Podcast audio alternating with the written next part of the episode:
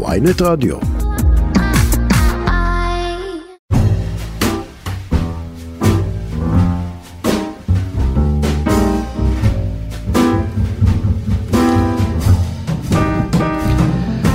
שלום וברוכים הבאים לטריילר, התוכנית הקולנועית השבועית של ynet רדיו. התוכנית שבה אנחנו מדברים על סרטים מכל הסוגים, כל הארצות וכל הז'אנרים. והשבוע אנחנו עוסקים בתוכנית בז'אנר שממצה לדעתי נורא את התחושה של ישראלים רבים בימינו, האימה.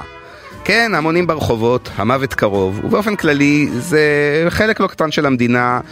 נראה לו שנגמר, נגמרה לו המדינה, או נגמר להם העולם. אז מה טבעי מלעסוק בתת ג'אנר שעוסק בדיוק בזה, באפוקליפסה, סוף העולם, וספציפית אפוקליפסת זומבים.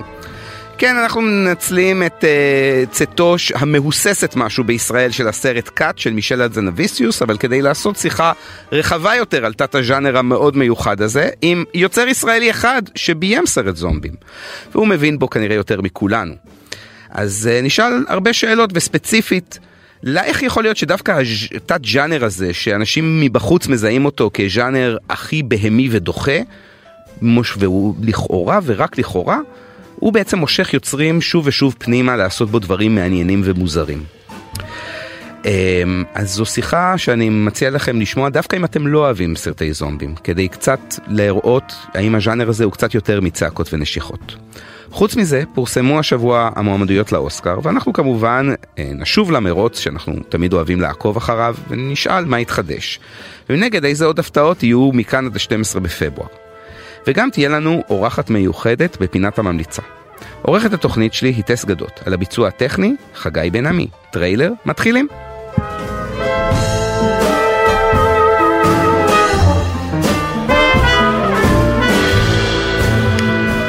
ולכבוד הוא לי לארח פה את איתן גפני, במאי קולנוע ויוצר, בעל אה, ערוץ הקולנוע ביוטיוב EG Content, נכון? אמרתי את זה נכון? ואני מוסיף לך עוד title ל-CV, האורח הראשון בתוכנית טריילר, אתה אולי לא יודע אבל זוכר, אבל אתה הראשון, כלומר בתוכנית הבכורה שהייתה לנו דיברנו על Nope. והתווכחנו שם על הסרט אז עכשיו אתה פה in the flash זה טוב שאנחנו אומרים פלאש. איזה כבוד. כן, אז, אז אה, אתה, פה, אה, in the flash, אני, אני אה, רוצה להגיד אז קודם כל ברוך הבא פיזית לפה. תודה רבה. אה, בבשרך ואנחנו הולכים לדבר על ז'אנר עם הרבה בשר ועור וגידים וכדומה. אה, ואתה פה בסיבה מעבר לזה שאנחנו אה, מכירים אה, שנים אחורה אתה היוצר של סרט הזומבים הישראלי הראשון באורך מלא כן. באורך מלא בשר תותחים מ-2013 נכון מאוד עשר שנים. עשר שנים אז מזל טוב לבשר תותחים אבל אמ, אני, אני כן אגיד למאזינים שלנו שהתירוץ הרשמי לשיחה הזו זה שיצא בארץ סרט זומבים שזה ז'אנר שאני מאוד אוהב ספציפית קומדיית זומבים שאני ממליץ לכם לראות קוראים לה קאט זה הסרט החדש של מישל אזנביסיוס שהוא הבמאי של הארטיסט זוכה האוסקר אז כל מי שהלך לארטיסט כי זה סרט חמוד והוא רצה ככה לראות ואז לשתות איזה קפה נחמד וליוגה אז אתם כנראה לא, לא, לא תרצו ללכת לסרט הזה אבל זה כן מראה ש, שזה במאי שאוהב קולנוע ואת כל סוגי הקולנוע. כלומר הוא אהב את הארטיסט עשה קולנוע אילם ועכשיו הוא עושה סרט זה יש הקרנה מיוחדת של הסרט בלב זה ככה הם עושים הקרנות ספורדיות אה, אה, עם, עם הקהל כרגע מתוכננת הקרנה נוספת של הסרט בלב תל אביב אה, בראשון בפברואר ביום רביעי הקרוב אה, ואולי יהיו עוד הקרנות בהמשך אז אה, אני אני מציע לכם לראות אותו כי זה סרט מצחיק ומקסים אבל אני רוצה לדבר ככה יותר בקו כללי על סרטי זומבים.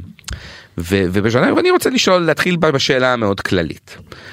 למה, למה הז'אנר הזה, או התת הז'אנר הזה, כי צריך להגיד, חוזר אלינו שוב ושוב, והוא לכאורה גם הז'אנר שכל סודותיו ידועים, הכל כבר ידוע, כולם, גם אנשים שראו, אה, אה, אה, איך אומרים אנשים שלא אוהבים קולנוע הוליוודי, אבל ספציפית אומרים you've seen them once, you've seen them all, ראית אחד מהם, ראית את כולם, אז נראה לי, אולי אתה תתווכח איתי שהאמירה הזו נכונה במיוחד ל, ל, לסרט הזומבים הבסיסי, כי בניגוד נניח לסרטי ערפדים או סרטי חייזרים, שיכול להיות לך חייזר גבוה וחייזר נמוך וחייזר חמוד וחייזר רוצח וחייזר שהוא יותר אנושי ופחות אנושי, אז uh, בסרטי זומבים כל הזומבים נראים אותו דבר.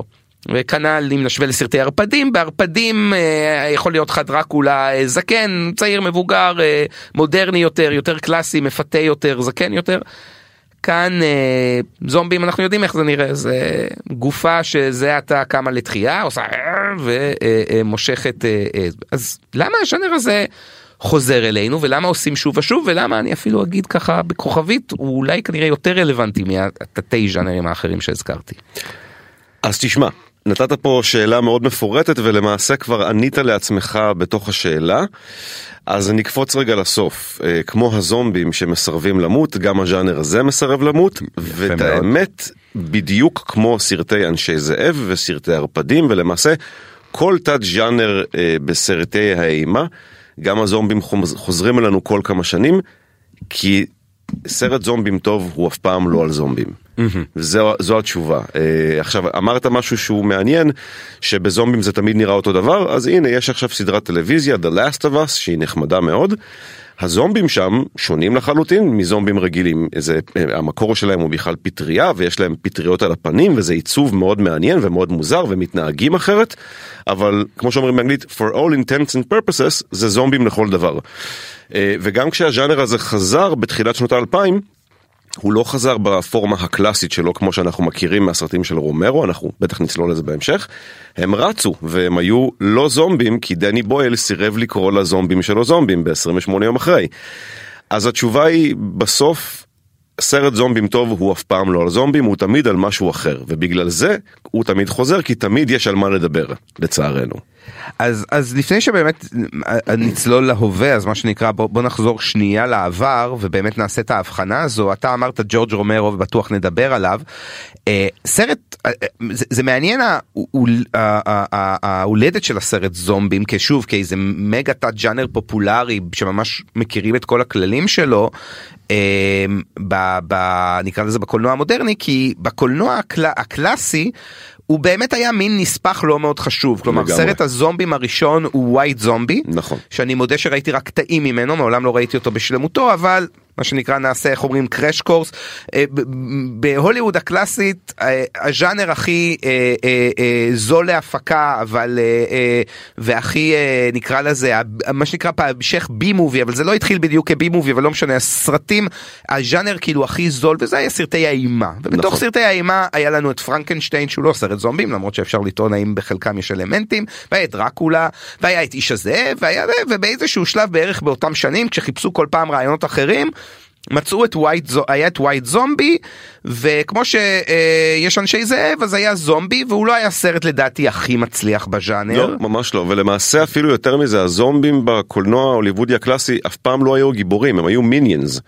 למעשה יש, כן, בטוח שיש יותר, אבל בוא נגיד שבזיכרון הקולקטיבי יש אולי סרט זומבים אחד בלבד, שבו הזומבי היה ה-bad guy האמיתי, וזה סרט שנקרא I Walked with a Zombie, שאגב אבי נשר עשה לו רימייק לפני uh, שהוא חזר לארץ.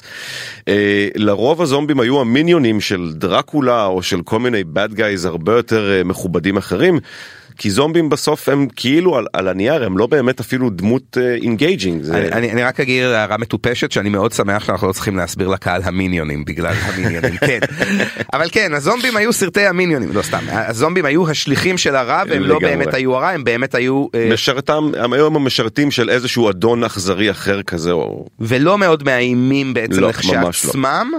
וזה בעצם כי, כי זומבים במהות שלהם זה בכלל מיתוס שמגיע מהאיים הקריבים זה זה אגב יש שמועות אם זה בכלל היה או לא היה נכון או לא נכון זומבים הם אנשים שהוקמו לתחייה על ידי איזשהו אה, שליט בובות איזה puppet master כזה או אחר ובסוף זה גופות בלי רצון שהולכות מנקודה א' לנקודה ב' ועושות את דברו של האדון. אז כאנטגוניסט בסרטי אימה הם אף פעם לא היו מאיימים במיוחד עד שהגיע ג'ורג' רומרו בעצם ואני מניח שאתה תכף רוצה להגיע לשם. זהו אז לפני שמקשרים את ג'ורג' רומרו אז תובנה מעניינת שאתה אומר באמת זה זה היום כל מי שרואה רואה, רואה כמובן את Dawn of the Dead ורואה כמובן את הסדרה שעכשיו כמובן נמלט ראש המימי הסדרה הקנונית של Walking Dead Walking Dead כמובן. Walking Dead המתים מהלכים שרצה אין ספור עונות וגם הכניסה אותם למיינסטרים יותר מתמיד.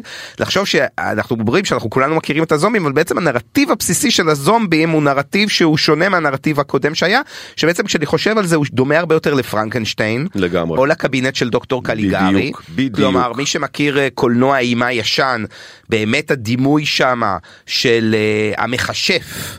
והשליט הכל יכול שלוקח אה, אה, אה, אה, אה, בעצם הופך אה, או הופך אנשים או מקים לתחייה מהמתים באמת זה המיתוס של פרנקנשטיין אה, אה, ומשתיל בהם מוח וגורם להם לתקוף אותנו הוא היה הדבר הדומיננטי זה עדיין קיים.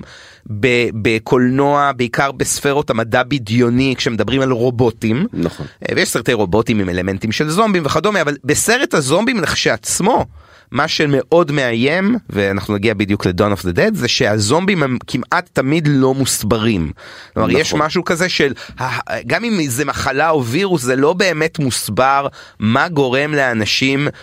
לקום מהמתים ורק לרצות להרוג ולאכול אה, אנשים אחרים כלומר מעבר באמת לחרדה הזו נקרא לזה החרדה זה כמו זה דומה לחרדה ההיצ'קוקית מה, מ, מ, מ, בציפורים כאילו של איזשהו אפקט טבע שיטפון טבע לא מוסבר שגורם בעצם לאיכרים לנו למות ואז עוד לקום לתחייה ולרצות לתקוף אותנו ומה שמביא אותנו כמובן נראה לי.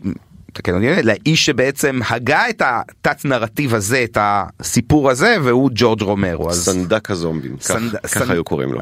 אה, סנדק הזומבים האלה שעשה בסך הכל כמה חמישה שישה סרטי זומבים הוא עשה שישה, שבעה אם אתה סופר את The Crazies, שהוא כאילו סרט זומבים אבל לא באמת. אז הוא עשה שישה, ובשנות ה-60 באמת הוא עשה סרט אה, אינדי לחלוטין שנקרא Night of the Living Dead, ליל המתים חיים. אה, אגב, טיפ קטן למאזינים, הסרט הזה הוא מה שנקרא Public Domain, אה, ברשות הכלל, אפשר לצפות בו בחינם, בחוקי לחלוטין, אפילו ביוטיוב, פשוט תרשמו Night of the Living Dead ותראו את הסרט בכיף. והוא סרט נהדר. אני חושב שהוא סרט מדהים. זה סרט שצולם בסופי שבוע לאורך uh, כמעט שנה, ממש בשקל וחצי, uh, הכי הכי אינדי שאפשר. ורומרו בלי להתכוון יצר את הטמפלט לסרטי זומבים, את התשתית שעליה כל הז'אנר הזה יהיה קיים, הוא לא התכוון לזה. אגב זה מצחיק כי בסרט הראשון הוא כאילו רומז מאיפה המקור שלהם בלי לרמוז בלי להגיד את זה אפ פרנט אבל הוא כאילו אומר שזה הגיע איזשהו וירוס מהחלל החיצון הוא לא נכנס יותר מדי פרטים אבל ש- זה הסרט היחידי אולי בכל הז'אנר הזה עד תקופה מסוימת שממש הסבירו כביכול מאיפה הדבר הזה הגיע. עוד משהו מאוד מעניין בסרטים של רומרו הוא אף פעם להוציא פעם אחת אף פעם לא קרא לזומבים זומבים. זה היה כאילו חוק בלתי כתוב ורק בסרט הרביעי הוא כאילו צחק על עצמו ודניס הופר אומר שמה זומביז כאילו בזה אבל שנייה סטיתי מהטריוויות אז כן רומרו הוא זה שבעצם המציא את הז'אנר במרכאות יצר את הטמפלט את המסגרת הנרטיבית את העובדה בוא, בוא נגיד עליו כמה מילים כלומר הוא יוצר בעצם אה, אה, של שנות ה-60 בעצם בעיקר ו-60 ו-70 אנחנו כן, מדברים בתקופה רומרו הזאת. התחיל את הקריירה שלו בתור אה, איש טלוויזיה בכלל, עבד בתחנת אה, טלוויזיה עצמאית בפיטסבורג. אה, והיה מאוד לא מסופק מהעבודה שלו ורצה לעשות אה, קולנוע עלילתי אבל הוא כאמור גר בפיטסבורג הוא לא אהב את המערכת ההוליוודית הוא התנסה בה בעבר וברח משם כל עוד נפשו בו הוא מאוד אהב את העצמאות שלו אז הוא פשוט התחיל ליצור קולנוע עצמאי ויצר את Night of the Living Dead בלי הרבה יותר מדי ציפיות אה, הסרט היה הצלחה פנומנלית ממש וזה בתקופה ההיא בשנות ה-60 לא היית מפיץ בשלושת אלפים בתי קולנוע כמו היום, היית עובר טריטוריה טריטוריה, שזה אומר מדינה מדינה ועיר עיר, ומקרין את הסרט שלך. ורומרו לקח את הסרט שלו לדרכים בשנת 67 אם אני זוכר נכון, ופשוט פתאום הוא והמפיק שלו קלטו שהסרט לא יורד מהמסכים, ויש ביקוש מטורף לסרט הזה. הם עשו טעות עצומה אגב, הם לא רשמו את השם של הסרט בזכויות יוצרים, בקופירייט, וכתוצאה מכך יש אתם יכולים לצפות בו ביוטיוב. גם אפשר לצפות בו ביוטיוב וגם יש מאות סרטים שנקראים of the living dead או of the dead כי הוא ש... שכח uh, לעשות את זה. Um, אבל הסרט היה הצלחה עצומה מה שמיד קנה לו קריירה והוא התחיל לעשות הוא ממש ניסה לברוח מהזומבים לתקופה מאוד ארוכה הוא עשה כל מיני סרטים הוא עשה את מרטינג ואת The Crazies. ואז בשנות ה-70 הוא קיבל הצעה שאי אפשר לסרב לה מהבמאי האיטלקי דריו ארג'נטו. ארג'נטו אמר לו בוא לאיטליה על חשבוני תכתוב תסריט לסרט המשך ל-Night of the Living Dead תעשה את הסרט שלך תעשה מה שאתה רוצה חופש אומנותי מוחלט אבל הזכויות לרימייק איטלקי הם שלי. אז רומרו הסכים אה, עשה בעצם ככה את Dawn of the Dead הסרט השני המתים. בסדרה בדיוק. ארג'נטו לקח את הסרט שלו, ערך מחדש, קרא לזה זומבי, פשוט ככה, ופתח פתאום franchise איטלקי מקביל שנקרא זומבי, סרטים משעשעים. ורומרו בעצם אחרי Dawn of the Dead הפך להיות סנדק הזומבים הרשמי. וזה כאילו כאילו טרגי אבל לא באמת כי הוא תמיד ניסה לברוח מהזומבים וכל כמה שנים הוא חזר אליהם כי רק דבר קטן רומרו מעבר לזה שהוא היה במאי נהדר ואינטליגנט הוא היה אידיאליסט בלתי מתפשר וכל פעם כל כמה שנים הוא תמיד החליט שעכשיו הגיע הזמן להגיד משהו איזושהי ביקורת חברתית. ומה יותר טוב לעשות את זה מאשר להביא את הזומבים בחזרה ודרך הזומבים הוא פרס את המשנה האידיאולוגית שלו לאותה תקופה. לא, אנחנו נדבר עוד שנייה על המשנה האידיאולוגית כי כמו שהבנתם אנשים כאן ש, ש, שמאזינים ולא מכירים את הז'אנר זה יראה להם מוזר שיוצר עצמאי ואידיאליסט בעצם הרחק מהמערכת ההוליוודית הוא בעצם זה שהמציא את ה template ובעצם חוזר לזה שוב ושוב ו, ו, ושוב יש, יש בז'אנר הזומבים למרות שהיום שוב עם אה, באמת The Walking Dead לכאורה יש בו משהו מאוד ממוסחר אז הפוך זה כנראה אולי הז'אנר אני אומר בכוונה זה הז'אנר הכי rock and roll של של של של הוליווד. אני אגיד אפילו אולי משהו הקבלה אחרת זה הרוק הכבד. כלומר אולי למי שלא בתוך זה הכל נשמע אותו דבר אבל בעצם זה הז'אנר הכי אקסטרים הז'אנר שמאפשר להגיד אמירות מאוד חתרניות וכמובן להראות אלימות ברמות גרפיות מאוד מאוד קיצוניות. ולשאול שאלות מאוד מאוד מרות על, ה, על הגורל וה, והמין האנושי. אני, אני, אני, מתייח, אני, אני רוצה להתייחס לשתי נקודות, נקודה אחת ש, שאמרת שהיא uh, מעניינת, שב-Night of the Living Dead uh, אכן מופיע הסבר והוא הסבר מאוד מאוד קצר. והסרט השני שהוא הגיע בשנות ה-70 נקרא Dawn of the Dead, שחר המתים, ואני עושה בקצרה אה, אה, הסיפור של שחר המתים, למרות ששוב ראיתם בגרסה אחרת, זה חבורה של ניצולים מאפוקליפסת הזומבים מסתגרת בקניון, ואנחנו נדבר על הקישור הזה בין קניון לבין סרטי זומבים, אה, אה, מסתגרת בקניון ובעצם אה, עיקר העלילה זה סביב זה, צוות נכון. טלוויזיה מסתגר סביב. ואני חושב שהעובדה שהיום שחר המתים יותר זכור.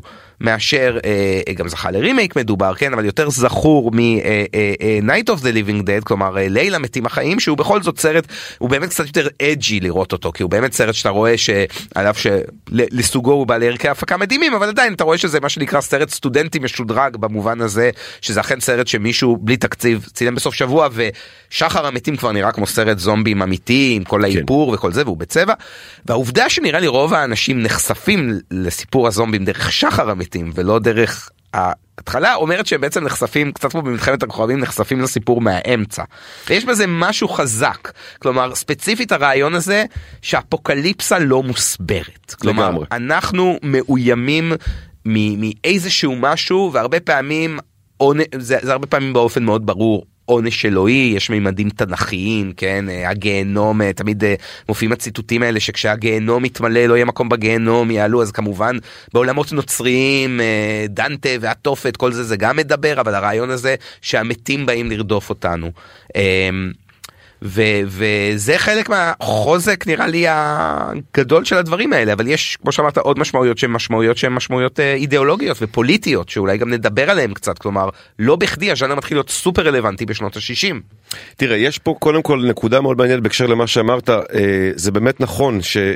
רוב האנשים מגיעים דווקא דרך Dawn of the Dead ויש לזה המון סיבות מקלות הוא בצבע והסאטירה החברתית שלו היא היא, היא פשוט נצעקת לאורך כל הסרט ואכן לא מוסבר העניין של האפוקליפסה.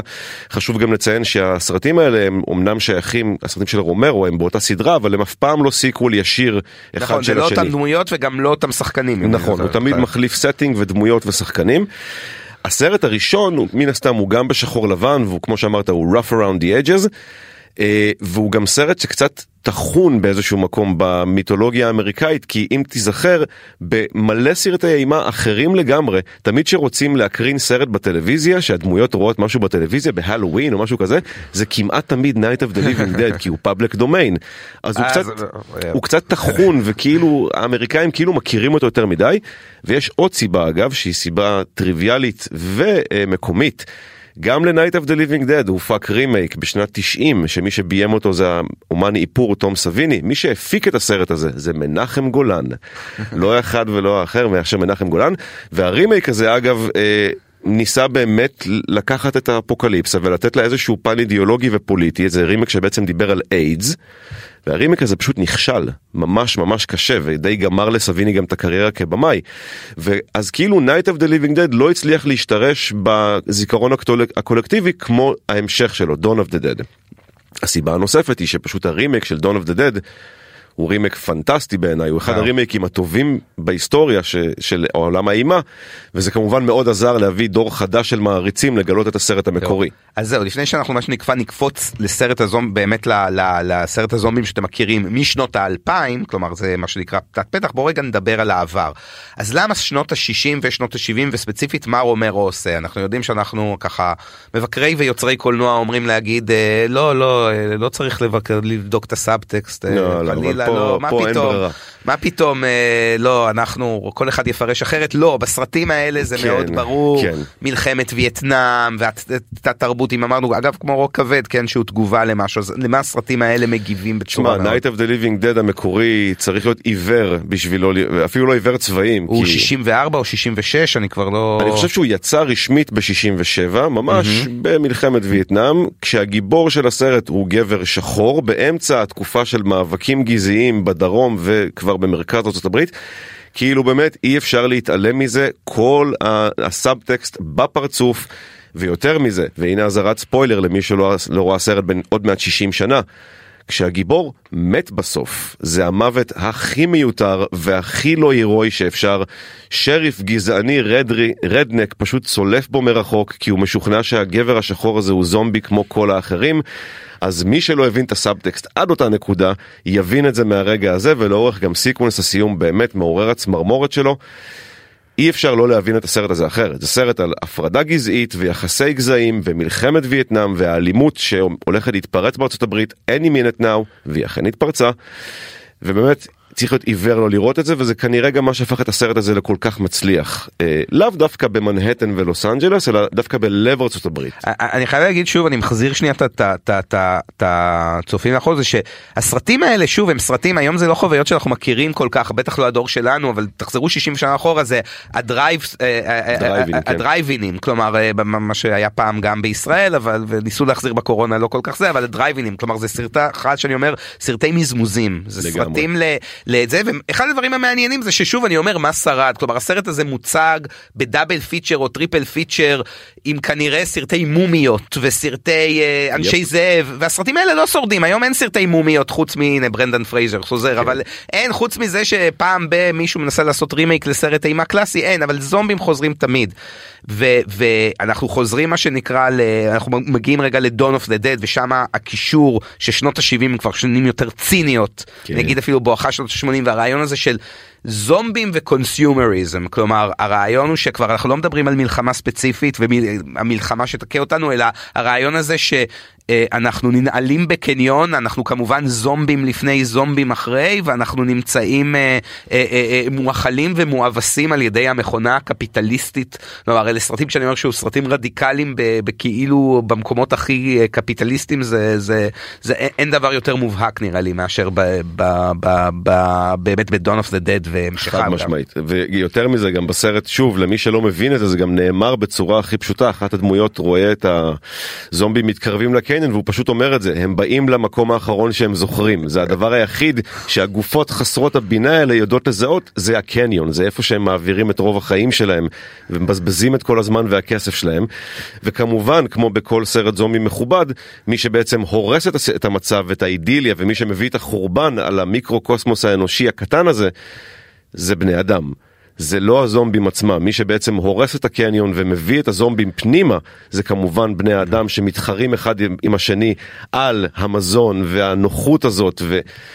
שוב, זה סאבטקסט שהוא אפילו לא סאבטקסט, הוא פשוט צורח את זה החוצה, ואני גם מזכיר, הסרט הזה לא מתחיל בביקורת על אה, תרבות צריכה, הוא מתחיל דווקא בביקורת על התקשורת, שעיוורת לחלוטין, זה משהו מאוד יפה. שדרני חדשות שעיוורים לחלוטין לחדשות שניצבות להם מול העיניים, רומרו אגב משחק את הבמאי באולפן החדשות. אה, אז הסרט מתחיל בקריסת המדיה. ואחרי שהמדיה קורסת, המקום היחידי שאפשר למצוא בו נחמה זה בעצם הקניון, הצרכנות.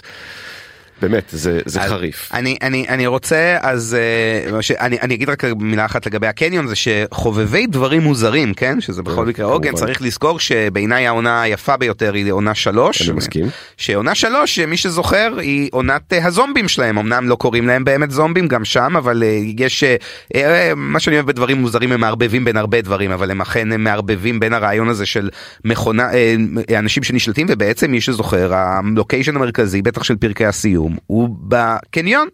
ובקניון אה, מגיעים גם הזומבים.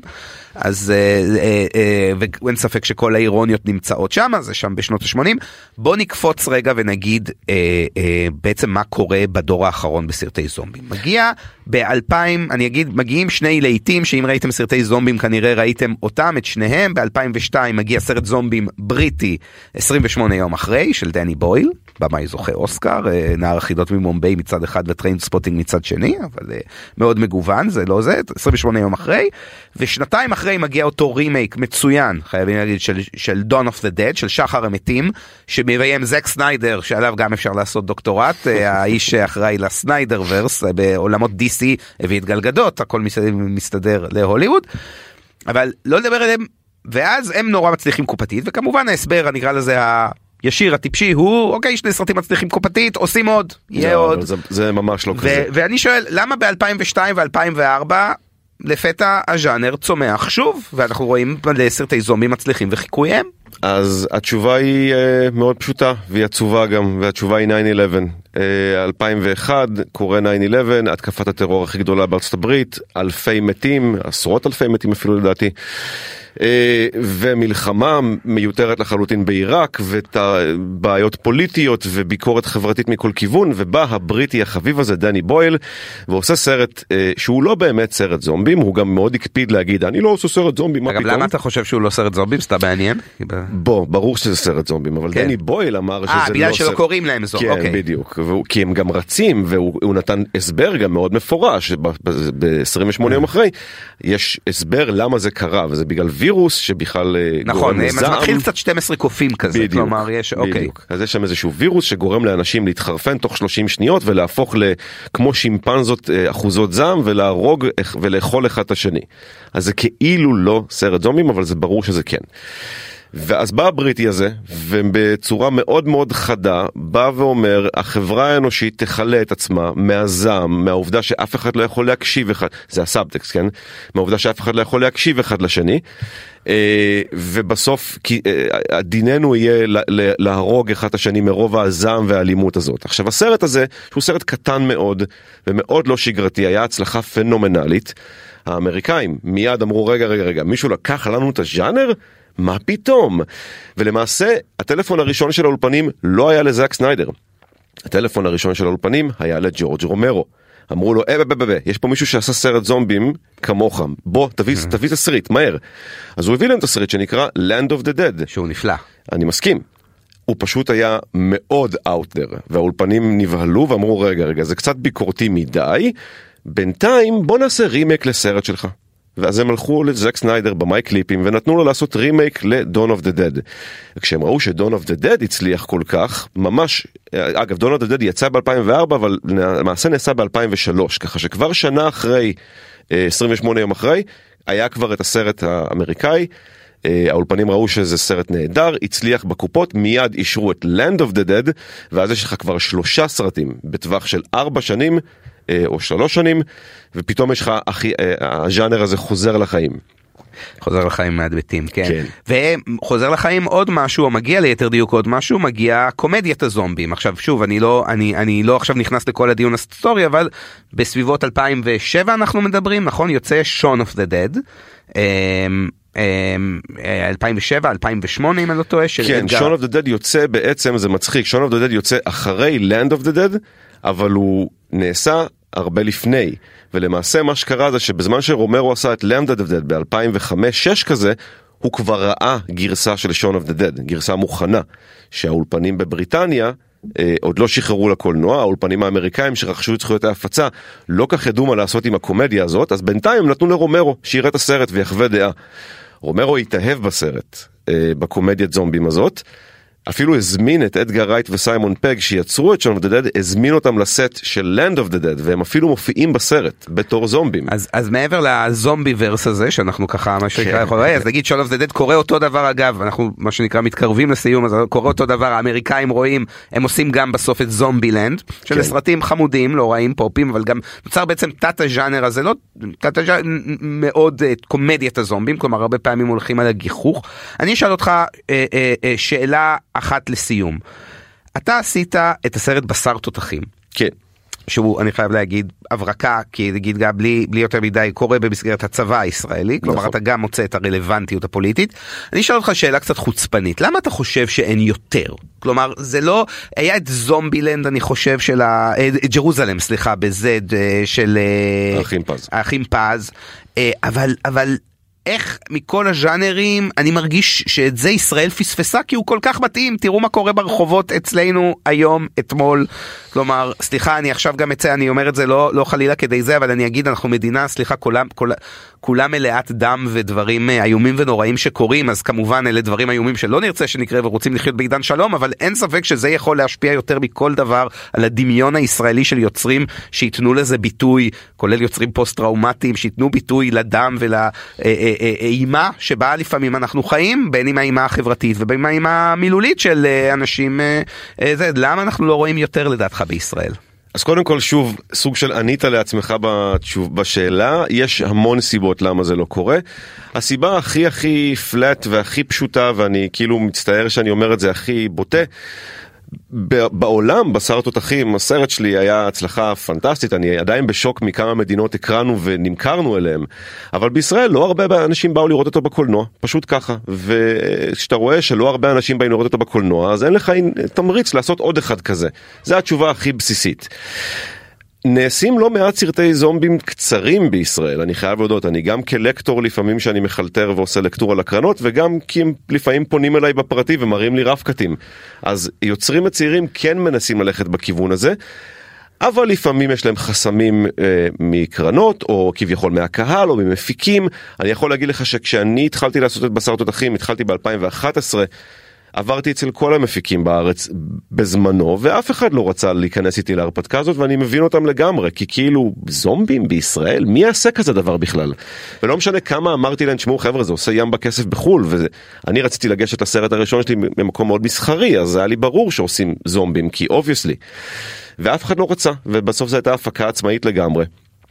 אז זה חלק מהסיבות ויש גם את הסיבה שבכלל לא עושים מספיק סרטי אימה וז'אנר בישראל וזה כי יש איזו הרגשה אולי כי הקהל מפחד לראות את האימה מול הפנים גם בקולנוע כי הוא רואה את זה בחדשות כי בינינו רק מי שראה בסוף שבוע האחרון חדשות ראה דברים הרבה יותר גרועים מהרבה מסרטי האימה שאנחנו יכולים ליצור אז אולי זאת גם סיבה. אבל שוב אני גם לא חושב שזה גם זה באמת נכון כי אני, הקהל צמא לדברים האלה. סרטי אימה מצליחים בארץ בטירוף. אפילו הגרועים ביותר אפילו מייגן מצליח פה. אז אז התשובה אני חושב היא שגם היוצרים אולי קצת חוששים וגם הממסד אולי קצת חושש ויש הרבה חשש. אז אני אני אגיד ואנחנו נצטרך כאן לסיים אני אגיד אכן הקהל זה לא משהו חדש זה מגיע לז'אנרים גם הקהל גם המפיקים שבסוף כן צריכים להוכיח את עצמם הם נוטים להיות לשמרנות כלומר גם לקח לז'אנר האימה לתפוס בארץ ויש דוגמאות מסוימות. אבל אני כן אגיד ש, ש, שזה רק מתבקש שיהיו יותר. אני אסיים אם אפשר באמירה קצת זה זה שאם אנחנו הולכים לכיוון של השתקת היוצרים וחוסר יכולת להגיד דברים פוליטיים ברורים אני קורא כאן לקהל ליוצרים הצעירים חבר'ה יש לכם אאוטינג תעשו סרט לגמרי, זומבים. לגמרי. בואו תנסו לראות את uh, מיקי זוהר מצנזר לכם סרט זומבים. אני כאילו חייב להגיד לך פיסת טריוויה קטנטנה. שהזומבים חוגגים נכבה? לא. פיסת טריוויה קטנטנה אנחנו בבשר תותחים שמנו לעצמנו מטרה מוצהרת לעצבן את כולם אנחנו לא נוקטים שום צד.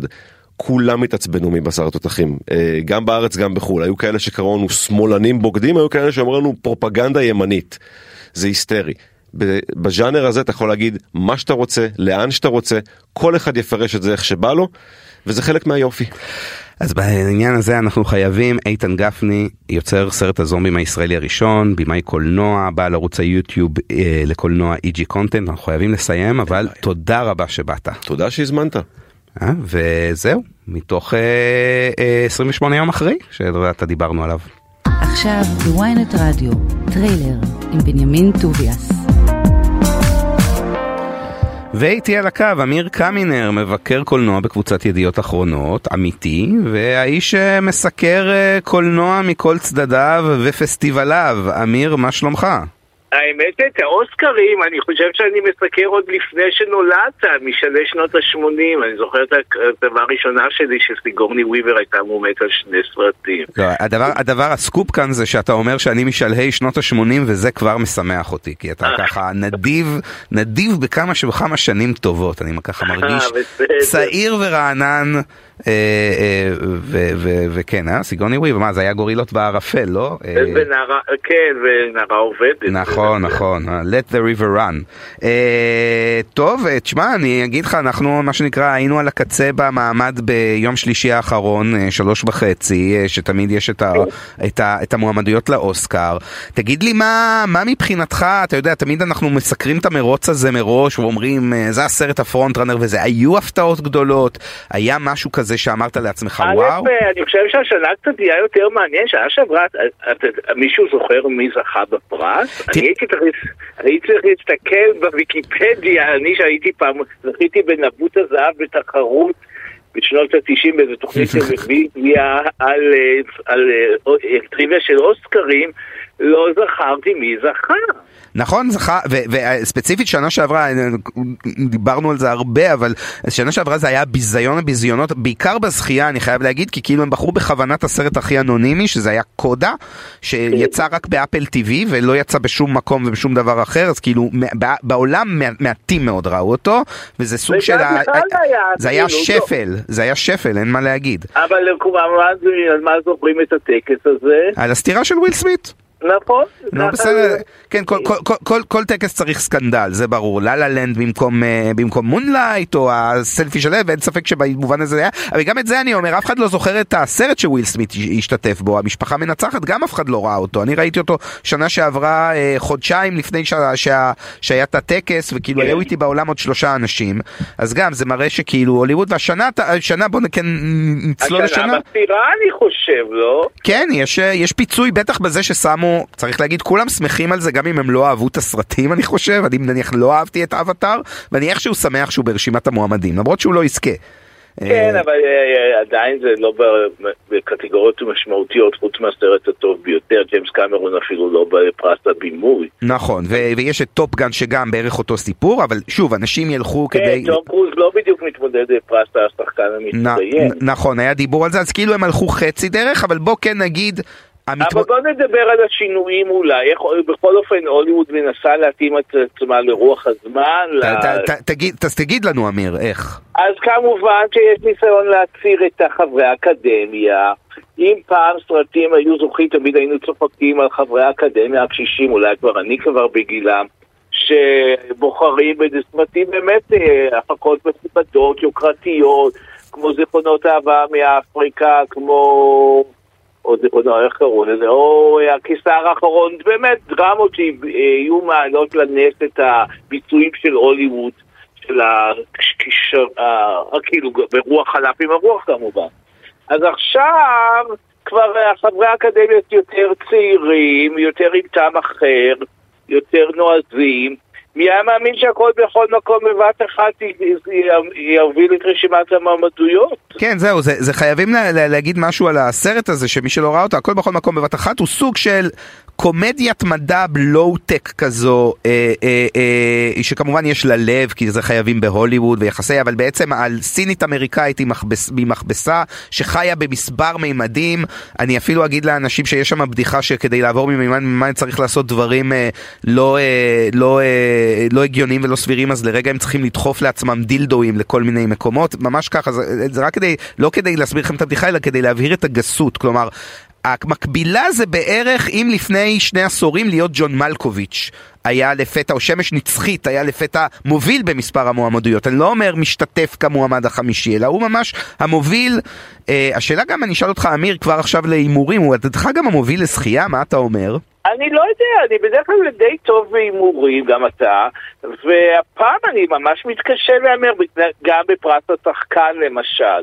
מי יודע האם קולין פארל שזכה בגלובוס הזהב יזכה, האם אוסטין באטלר על גילומו של אלוויס, או האם אה, בכלל אה, מי עוד... ברנדן פרייזר, זה כאילו תלת... אה, ברנדן פרייזר כמובן, שזה משהו קלאסי שחברי האקדמיה תמיד אהבו. כן. מישהו שעושה מאמץ מיוחד. כדי לגלם מישהו ששמן שם, על אף שגם ברנדן פרייזר התנפח. הוא גם גיי שם בסרט וגם שאר אדם.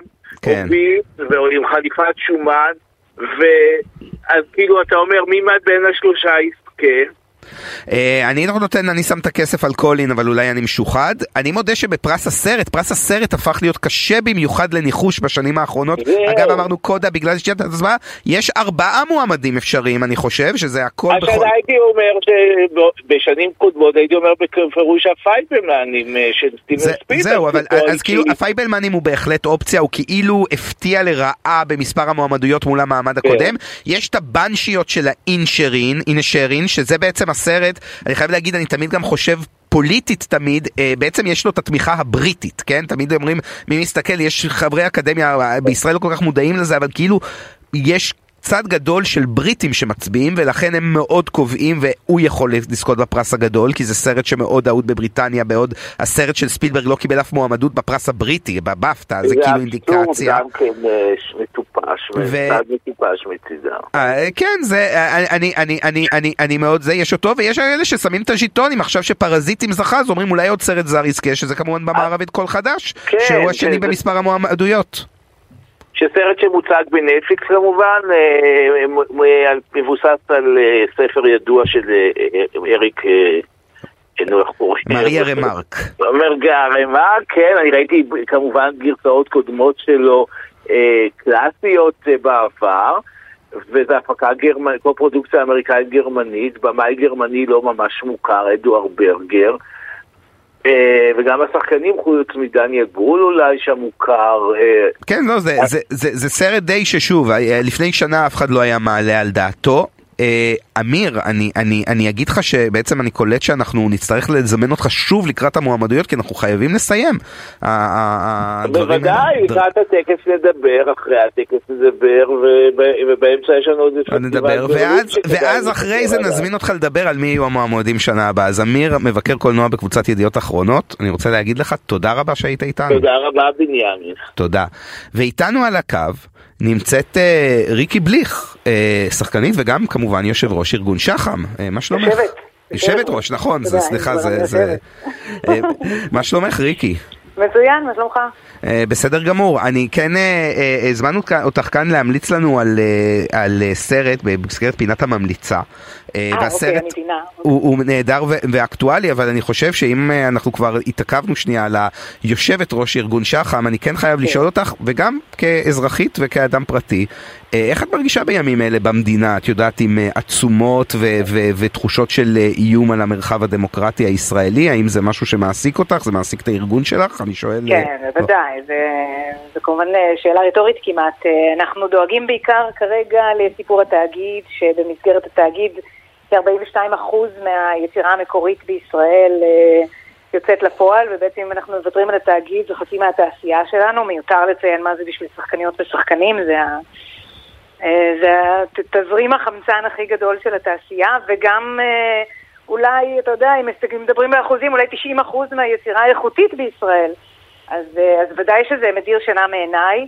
אני לא כל כך מבינה למה, למה לתקן איפה שלא מקולקל, יש מספיק רפורמות, אוהבים עכשיו להגיד את המילה הזאת, יש מספיק מה לעשות, גם בלי לגעת ב, ביהלום הזה. יש לי תחושה, אני מקווה, תחושת בטן שהציבור אה, הבהיר אה, את עמדתו לגבי התאגיד, ויש לזה עדים גם. במסדרונות השלטון, יש לי תחושה כזאת. יש המון המון אהבה כלפי ה... היצירה בתאגיד.